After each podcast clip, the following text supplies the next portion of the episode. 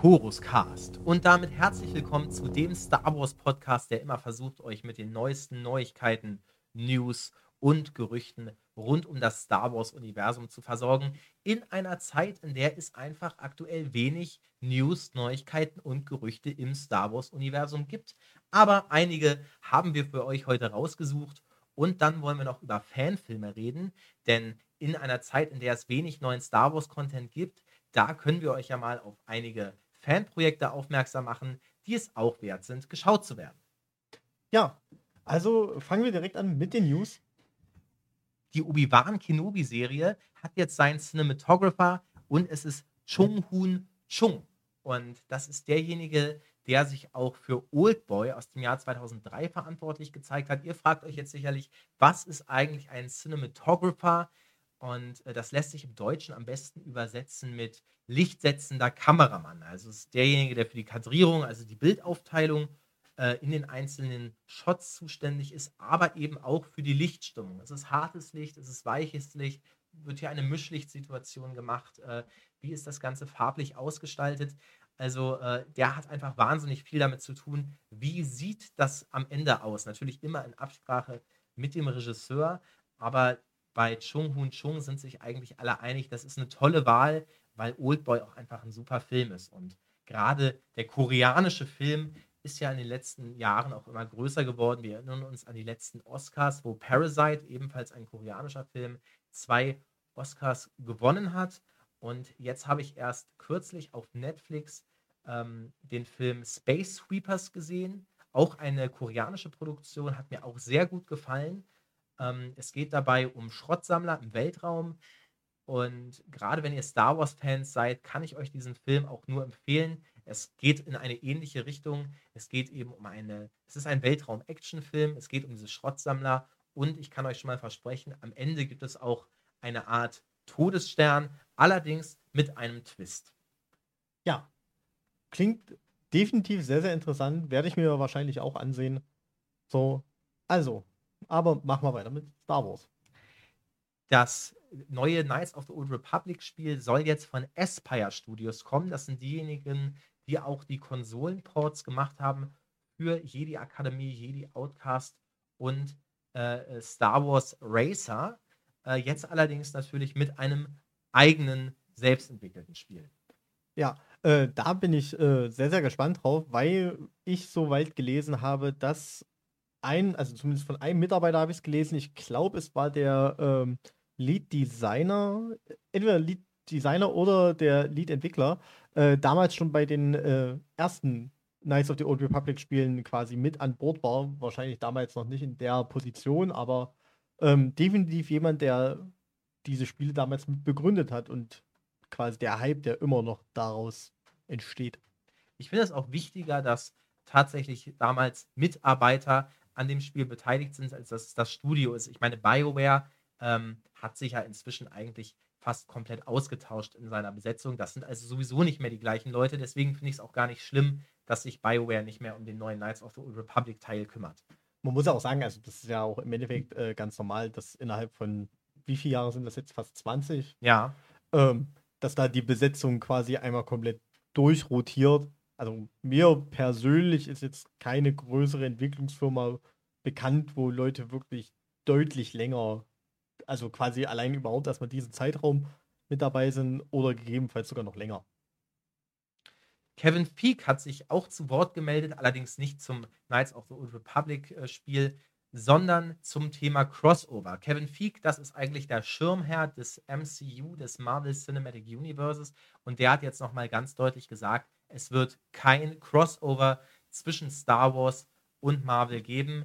Ich wusste ehrlich gesagt gar nicht, dass sowas überhaupt zur Debatte steht, aber ich finde es gut, dass sowas auch nicht kommt.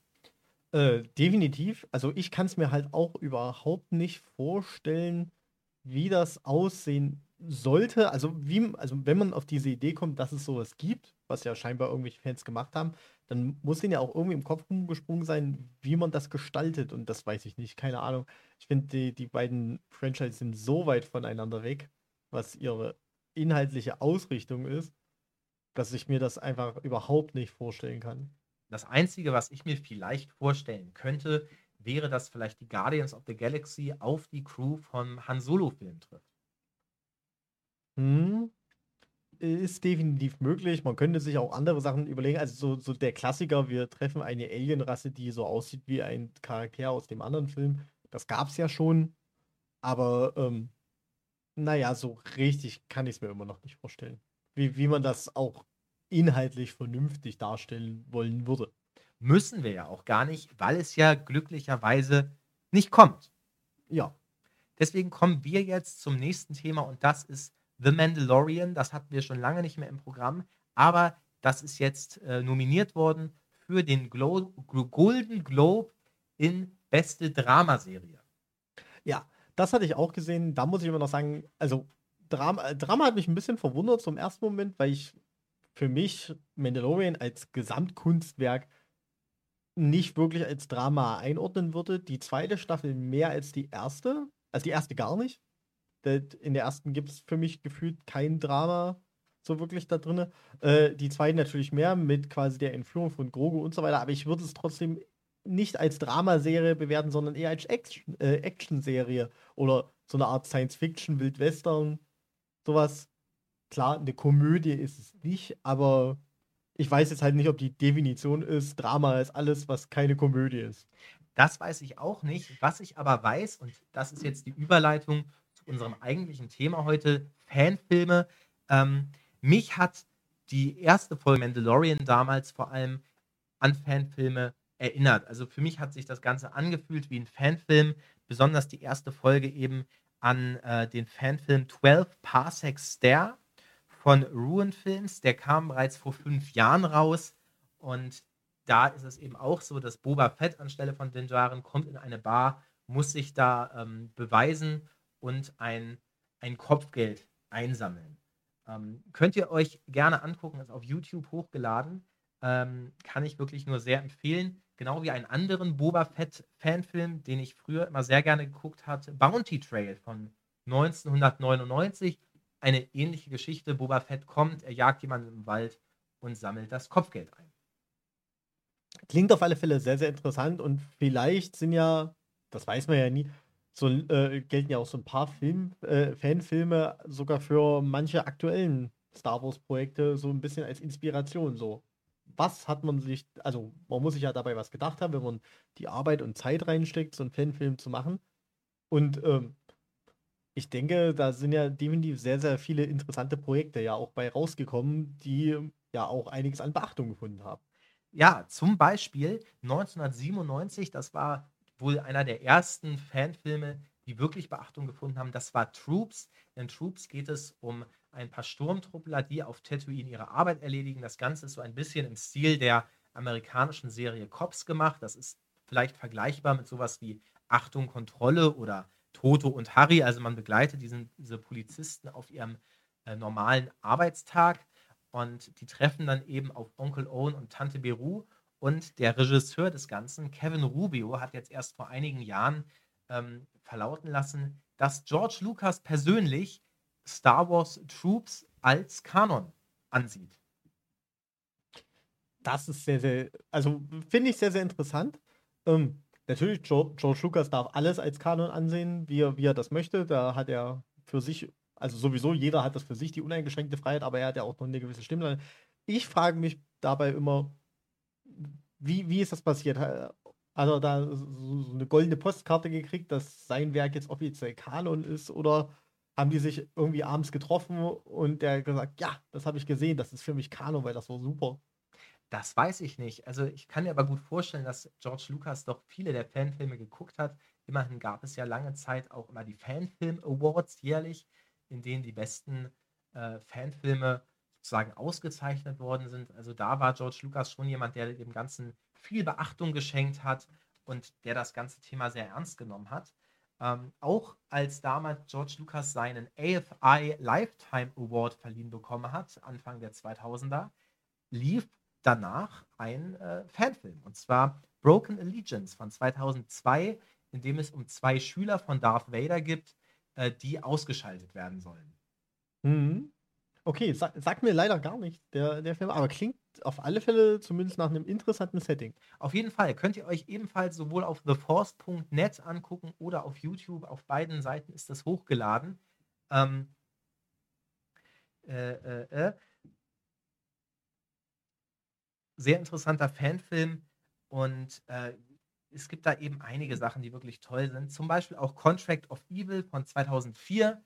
Äh, da geht es darum, dass zwei Sith Zabraks kämpfen gegen Darth Maul, der ebenfalls ein Zabrak ist. Also hier einfach tolle Kostüme, äh, tolle Lichtschwert-Action, aber der eigentliche Star Wars ähm, Darth Maul Fanfilm, über den man so spricht, ist wahrscheinlich Darth Maul Apprentice, eine deutsche Produktion die sehr, sehr viel Beachtung gefunden hat, mit wirklich tollen Kampfchoreografien, auch tolle Kostüme. Ähm, wie gesagt, hat international wahnsinnig viel Beachtung jetzt vor einigen Jahren äh, bekommen und deutsche Fanfilme sind eben, finde ich, dann auch immer noch mal was ganz Besonderes, weil man eben weiß, das kommt hier irgendwo aus der Gegend. Genau. Ich weiß nicht, ich, mir fällt jetzt kein schlauer Satz dazu ein, wie man das macht, aber definitiv, also ich finde halt auch bei solchen Fanfilmen stechen für mich persönlich auch immer die deutschen Produktionen so ein bisschen heraus, weil äh, man, also gefühlt kann ich da mehr die Mühe nachvollziehen, die man hat, dadurch, dass wir äh, es hier ja nicht so viel haben, dass so große Studios, Independent-Studios und so weiter, also viele von den Sachen, die ja auch irgendwo gemacht werden, das ist ja auch so ein bisschen, man, man kann das nicht so richtig einordnen. Ist das jetzt so ist das jetzt jemand, der im, im Filmgenre arbeitet und quasi so seine Pausen damit aufopfert, äh, so? Oder sind das jetzt Leute, ähm, die wirklich das quasi nebenbei zu ihrem Studium machen? Ich glaube, oder? Darth Maul Apprentice ist sogar im Rahmen einer Bachelorarbeit entstanden. Ja.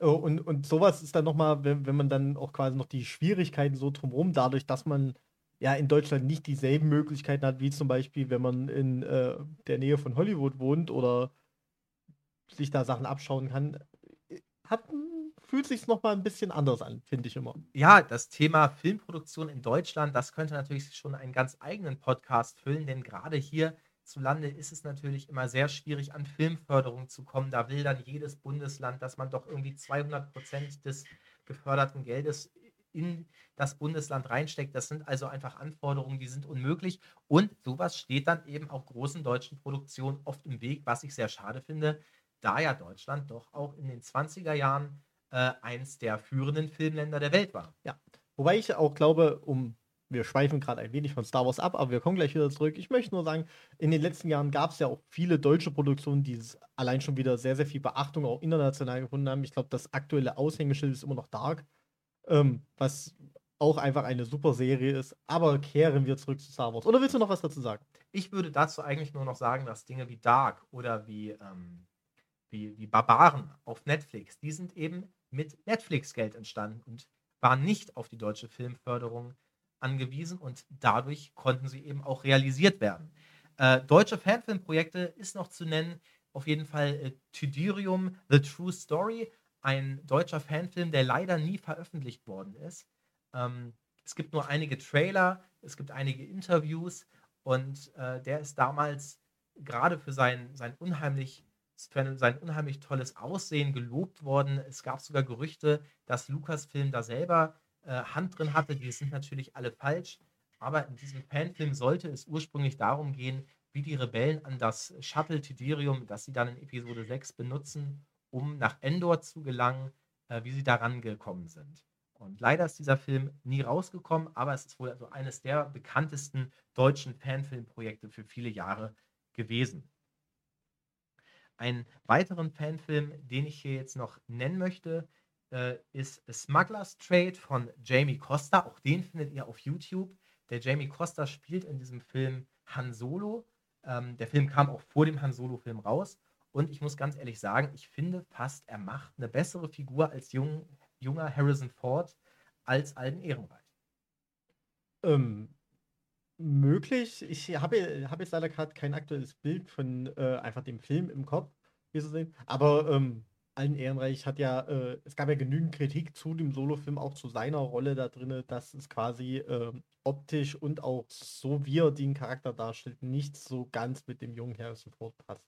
Wobei ich sagen muss, es gibt ja im Internet einige Beispiele. Ich glaube, von Shemook heißt der YouTube-Kanal, wo mit der Deepfake-Technologie Harrison Fords Gesicht auf Alten Ehrenreich im Solofilm gelegt wurde. Und da passt das dann doch von der Gestik und Mimik eigentlich ganz gut. Da hat man dann schon das Gefühl, einen jungen Harrison Ford vor sich zu sehen. Hm, ja, möglich. Wobei ich äh, sagen muss, das ist so, so ein, wo wir, wir schweifen jetzt gerade ein bisschen ab in auch diese Technologien. Ich bin persönlich, je mehr ich erlebe und so weiter, ein immer geringerer Fan von den ganzen äh, Deepfake-Varianten, weil sie ja auch dafür sorgen, dass junge Schauspieler ja im Endeffekt nur noch quasi einen Körper darstellen, wo dann ein äh, bekannterer Schauspieler verjüngt, älter gemacht und so, oder wohl älter machen konnte man schon lange mit Masken, aber digital verjüngt und so weiter drüber gelegt wurde und sie sich gar nicht mehr selbst entfalten können. Natürlich löst es für äh, solche Projekte, ähm, die im Rahmen von äh, Star Wars und so weiter ähm, passieren, einfach das Problem, dass man ja einen ein Charakter nicht mit mehreren Schauspielern besetzen muss, weil die ja vielleicht dann einfach anders altern oder man in anderen Reihenfolgen das macht. Aber andererseits würde es ja auch dafür sorgen, dass sich manche Schauspieler gar nicht so entfalten können. Aber das denke ich nicht. Also die Beispiele, wo jetzt bisher in Hollywood-Filmen Deepfake-Technologie eingesetzt worden ist oder wo Schauspieler vielleicht auch mit CGI ähm, ihr Gesicht ersetzt bekommen haben für andere Schauspieler, die kann man aktuell ja noch wirklich an einer Hand abzählen. Ich finde eher, es ist wirklich eine Chance, dass wir nochmal äh, Schauspieler in ihrer äh, Bestform erleben können. Natürlich sind es nicht diese Schauspieler, aber ich finde dennoch ist das eine interessante Technologie, denn dadurch wurde es eben auch möglich, dass wir in einer Fernsehserie wie Mandalorian äh, den jungen Luke Skywalker nochmal sehen konnten. Ja, natürlich. Äh, wie gesagt, jede Technologie hat ja immer seine Vor- und Nachteile. Für mich persönlich sage, natürlich löst sie einerseits das Problem, dass wir nochmal einen jungen Luke sehen. Andererseits schafft es auch wieder das Problem, dass wir uns zumindest meiner Meinung nach davon verabschieden können, viel Plot-Time uns mit Luke zu beschäftigen, weil ansonsten hätte man ja quasi einen Recast gemacht, dann einfach da und zum Beispiel an dem Punkt einfach einen neuen Schauspieler vorgestellt, der jetzt einfach für eine Serie und so weiter Luke spielt. Es ist ein zweischneidiges Schwert. Vor allen Dingen auch, weil ja auch was passiert, wenn gewisse Schauspieler äh, versterben, ob man das dann weitermachen sollte. Da gab es ja auch bei äh, Rogue One Diskussionen dazu, äh, ob das gut war, ob man das machen sollte. Da wurde nämlich Peter Cushing, der Schauspieler von Großmoff Tarkin, äh, digital eingeführt, obwohl er eigentlich schon seit einigen Jahren tot ist. Ja. Ähm, es wird auf alle Fälle, also die Technik entwickelt sich ja weiter und auch die, es wird immer echter und dann wird es, also irgendwann wird ja definitiv wahrscheinlich dann die Diskussion kommen, wann es zu viel ist. Aber mal sehen. Machen wir weiter. Ja, wann ist es zu viel, wann ist es zu wenig?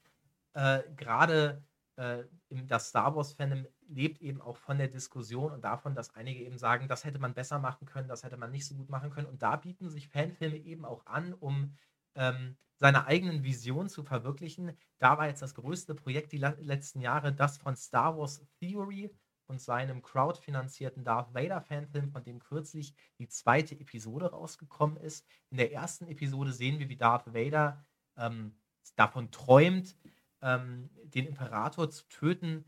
Dann spricht er noch mit einer Vision von Padme, mit einer Vision seines früheren Ichs, also vom äh, Kind Anakin hier ohne Deepfake-Technologie. Das sind also einfach Schauspieler in Kostümen. Äh, man versteht zwar, wer gemeint ist, aber es ist natürlich dennoch ein bisschen uncanny. Es reißt einen ein wenig raus.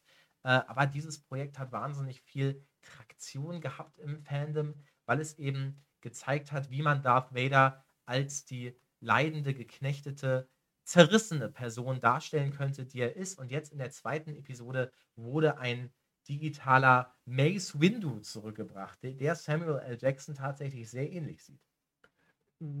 Ja, klingt sehr, sehr interessant. Passt auch in das äh, normale Star Wars äh, Mythos mit rein, dass keiner wirklich stirbt, außer man sieht es quasi on Plot sehr genau und auch dann nur vielleicht. Also ich dachte ja, dass ich Darth Maul habe sterben sehen, als er in der Mitte zerteilt wurde. Der kam wieder. Ich dachte ja, ich hätte Palpatine sterben sehen. Der kam ja auch wieder. Ben Solo kam auch wieder. Ich glaube, das, was die Leute zur Wiederkehr bringt, ist, wenn sie irgendwo runterfallen. Denn dann kommen sie auf jeden Fall nochmal wieder. Nein, nicht nur das. Wir haben ja auch zum Beispiel äh, Chewbacca, dessen Fähre ja quasi in der Luft gesprengt wurde, aber dann war es die falsche Fähre.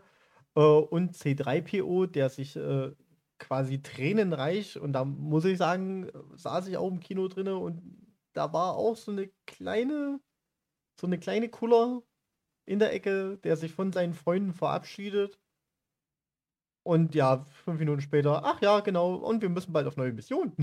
ach, wie, das waren wir schon. Na gut, dann halt nicht. Also, hm, es ist irgendwie, also, es versaut meiner Meinung nach sehr, sehr viel, diese ganzen Sachen. Bei Ben Solo muss ich sagen, ja, er fällt zwar noch runter, kehrt dann direkt wieder, ähm, aber es ist ja immer noch im selben Kampf.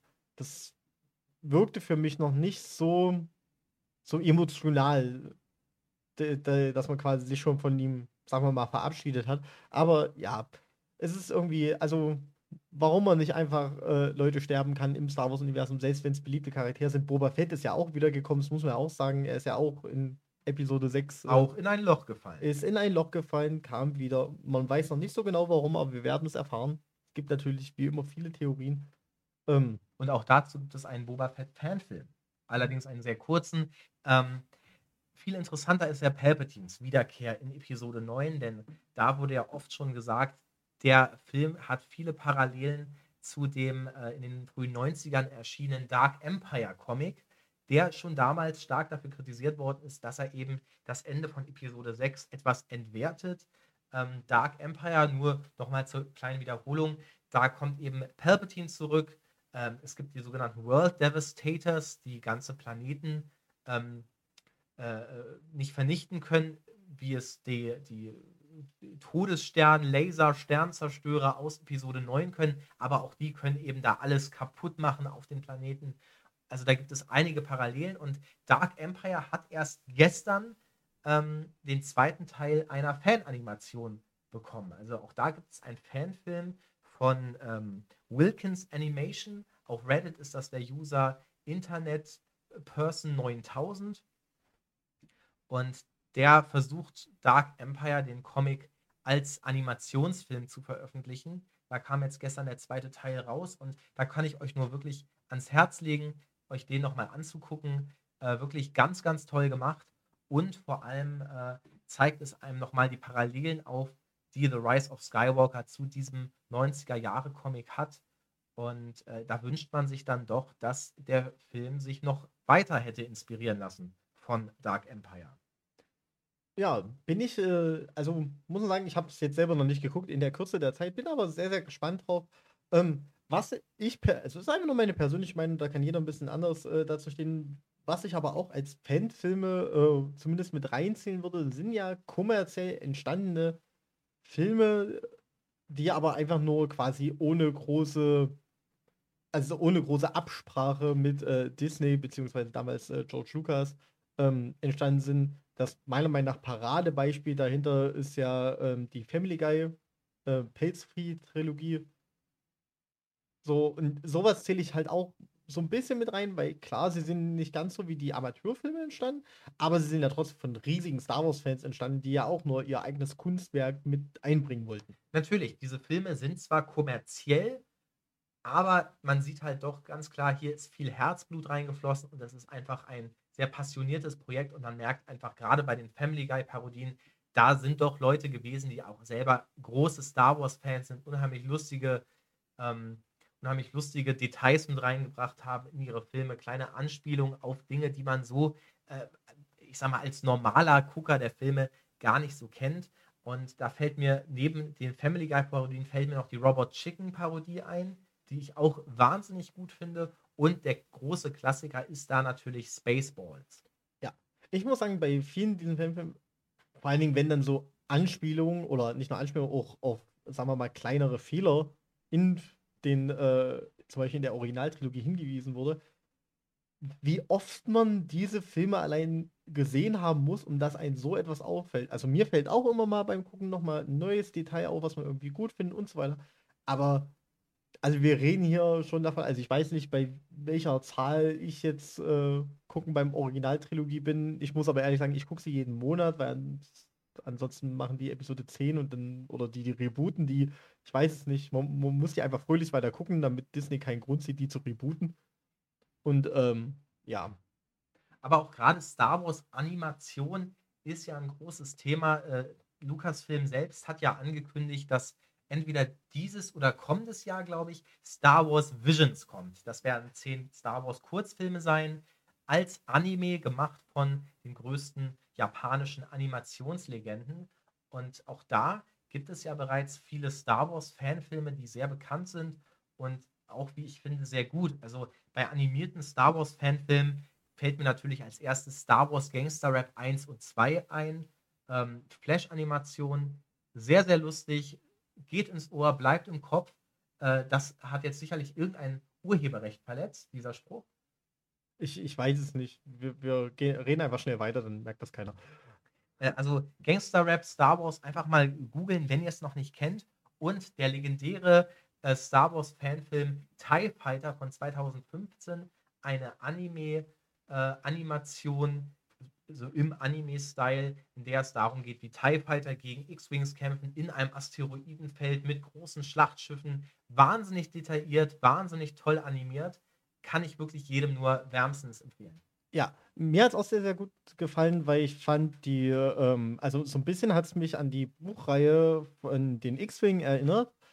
Und ich fand das ultra spannend, mal quasi so diesen ganzen Kampf und so weiter aus dem Blickwinkel von einem normalen X-Wing-Piloten zu sehen, der ja wirklich Tag um Tag äh, sein Leben riskiert, sobald er in dieses Cockpit einsteigt. Ähm, deswegen bin ich auch sehr, sehr gespannt auf äh, die neue Star Wars-Serie Rangers of the New Republic, weil ich sehr, sehr hoffe, dass das so ein bisschen diesen Einblick raus äh, quasi, wie das im Endeffekt der aktuellen, ich glaube, äh, ich glaube im Kanon ist immer noch die Renegatenstaffel, die, die Top-Staffel von der neuen Republik. Ähm, ich, ich weiß nicht. Also im äh, Expand Universe waren es definitiv die Renegatenstaffel, wo ja dann auch ähm, die quasi Luke gegründet haben soll. Habe ich jetzt heute erst äh, wieder gelesen. Luke soll sie gegründet haben, aber richtig zur äh, Popularität ist sie erst durch Wedge Antilles äh, und ähm, hier, oh Gott, Tycho, ich, ich weiß nicht, wie, wie, man ihn genau ausspricht, aber äh, ja, erst dadurch äh, äh, ist sie dann quasi erst zur Berühmtheit erlangt.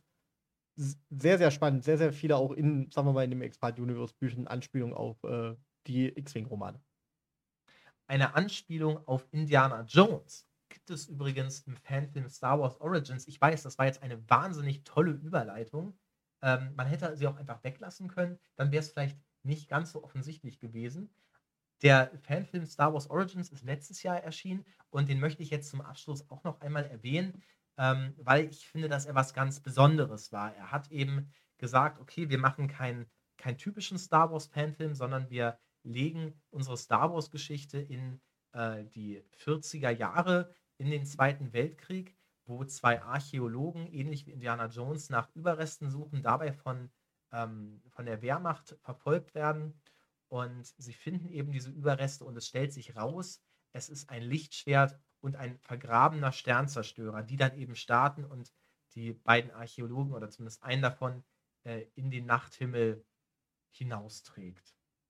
Sehr, sehr schön gemacht und damit schließt sich dann auch ein bisschen der Kreis zu der Idee von Star Wars Crossovern, denn ein Crossover mit Indiana Jones könnte ich mir auf jeden Fall eher vorstellen als ein Crossover mit den Marvel-Filmen.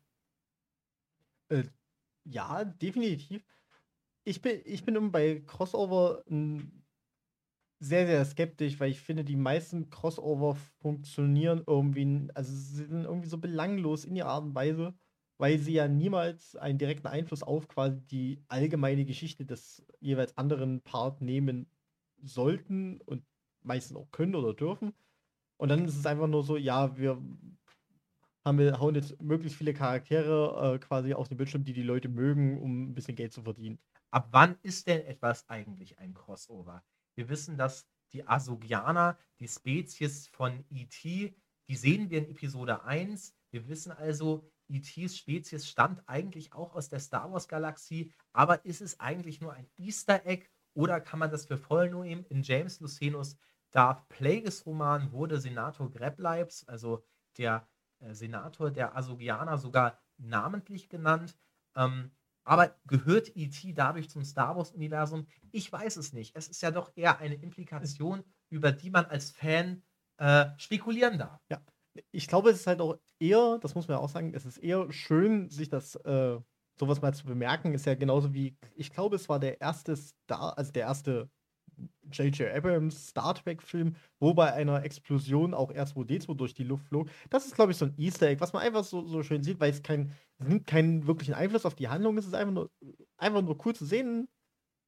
Von 10.000 fällt es einem auf, der teilt das dann so ein bisschen und man hat dann so ein bisschen Spaß dran. Wenn man aber tatsächlich wirklich was findet, was mit Inhalt gefüllt werden muss, dann kann man schon von einem Crossover reden. Und dann wird es meiner Meinung nach meistens immer relativ dünne. Ich denke, bevor ich jetzt anfange, euch meine Theorie zu erklären, weshalb die transdimensionalen Wesen, also diese Aliens aus Indiana Jones 4, die Wills sind, die in Star Wars das sogenannte Journal of the Wills, das Tagebuch der Wills schreiben und damit sozusagen diejenigen sind, über deren ähm, durch deren Augen wir dann tatsächlich am Ende die Star Wars-Saga präsentiert bekommen, würde ich sagen, bedanke ich mich fürs Zuhören und wir sehen uns nächste Woche wieder zum Choruscast. Ja, bis dann. Tschüss.